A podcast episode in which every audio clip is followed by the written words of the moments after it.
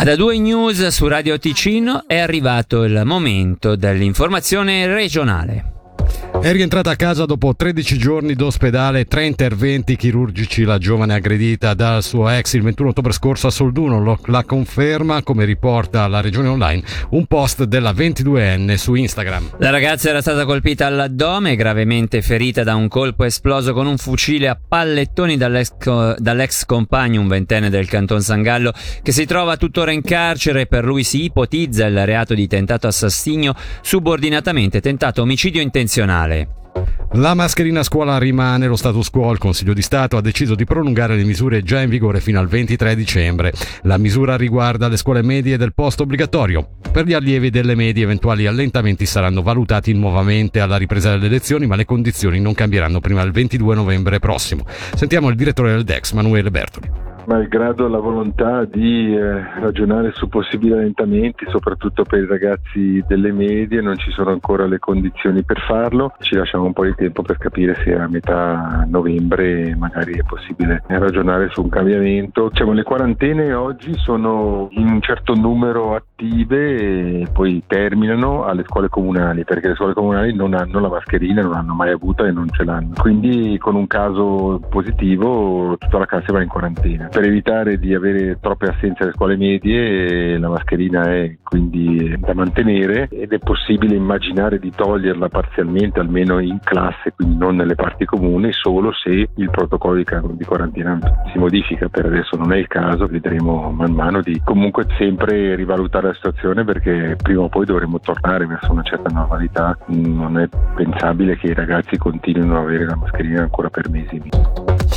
E di nove annegamenti il bilancio della stagione 2021 nei bacini e nei corsi d'acqua ticinesi. A fornire il dato la campagna Acque Sicure. Le vittime sono in prevalenza cittadini stranieri o confederati. Si tratta di cifre quasi raddoppiate rispetto alla media degli ultimi dieci anni, ma il bilancio deve tenere conto del fatto che il numero di persone presenti sulle rive del cantone è stato nettamente maggiore rispetto al 2020, caratterizzato dai lockdown. E sempre oggi è stata lanciata un'altra campagna di sensibilizzazione a livello cantonale dal nome di comodi, equipaggiati e senza brividi.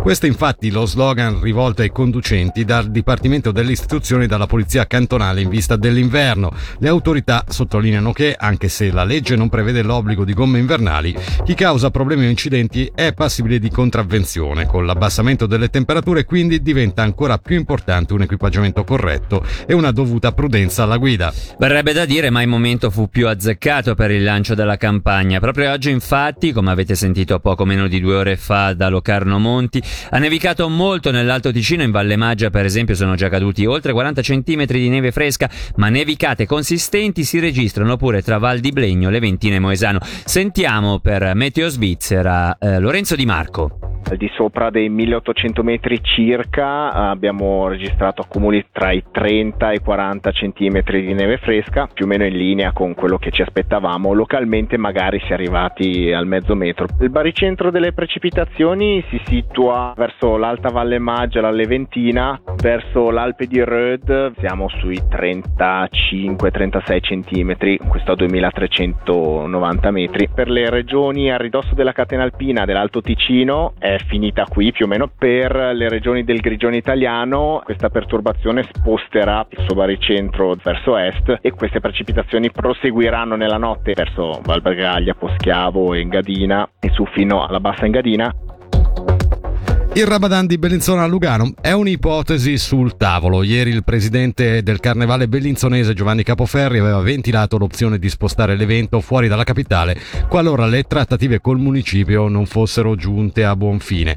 Infatti un secondo anno senza manifestazione a causa della pandemia rischierebbe di essere un colpo di grazia per il Ramadan stesso. E oggi Roberto Badaracovic, sindaco e capo di Castero Cultura, Sport ed Eventi della città di Lugano, ha dichiarato ai microfoni di Ticino News di essere disposto a offrire qualora Qualora il municipio di Bellinzona non dovesse giungere a trattative positive con la Rabadan, il padiglione Conza, luogo estremamente grande e in linea con le ricerche della società Rabadan, che sta guardando per una location al chiuso che assicuri il mantenimento delle disposizioni di sicurezza anti-Covid. Proprio pochi minuti fa il municipio bellinzonese ha fatto sapere di non aver ancora preso alcuna decisione.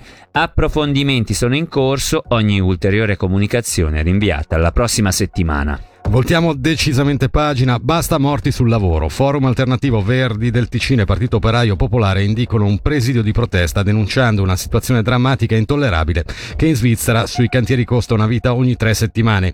In Ticino lo scorso 11 ottobre a Osogno un lavoratore ha perso la vita dopo essere stato travolto da un escavatore, mentre un altro è rimasto gravemente ferito una settimana fa in un incidente a Cadro. La prevenzione va rafforzata così come i controlli da parte dello Stato, scrivono i promotori del sit-in di protesta silenziosa che avrà luogo lunedì prossimo 8 novembre dalle 18 sul piazzale della stazione di Lugano. La casa anziani San Rocco di Morbio Inferiore verrà demolita e ricostruita, un, intervi- un intervento reso possibile grazie alla variante di piano regolatore particolareggiato del nucleo storico. L'esame preliminare ha trovato il parere favorevole del Dipartimento del Territorio. In questa fase di partecipazione pubblica, come spiega il municipio Momò, non vi è eh, possibilità di ricorso, ma potranno essere presentate eventuali osservazioni o proposte scritte. Si dilatano i tempi per la trasformazione della piazza di Genestrerio. A renderlo noto è stato il municipio di Mendrisio. In sintesi, il Consiglio di Stato ha approvato la variante di piano particolareggiato, ma non ha dato il via libera per l'edificabilità in piazza Baraini. I progetti per quest'area, secondo il governo, non sono sufficientemente in linea con il contesto tradizionale del nucleo. I tempi quindi sono destinati ad allungarsi perché il municipio ora dovrà tor- trovare eh, e tornare a proporre una nuova proposta definitiva che non potrà essere formulata in tempi brevi. E questa era l'ultima notizia per due news eh, su Radio Ticino, programma di informazione e di musica che anche per oggi termina la sua corsa, ma torneremo, riprenderemo la nostra corsa domani da Davide Maggiori e da Fabrizio Coli. L'augurio a tutti di un buon proseguimento di serata. A due news. Senti come suona il ritmo delle notizie su Radio Ticino.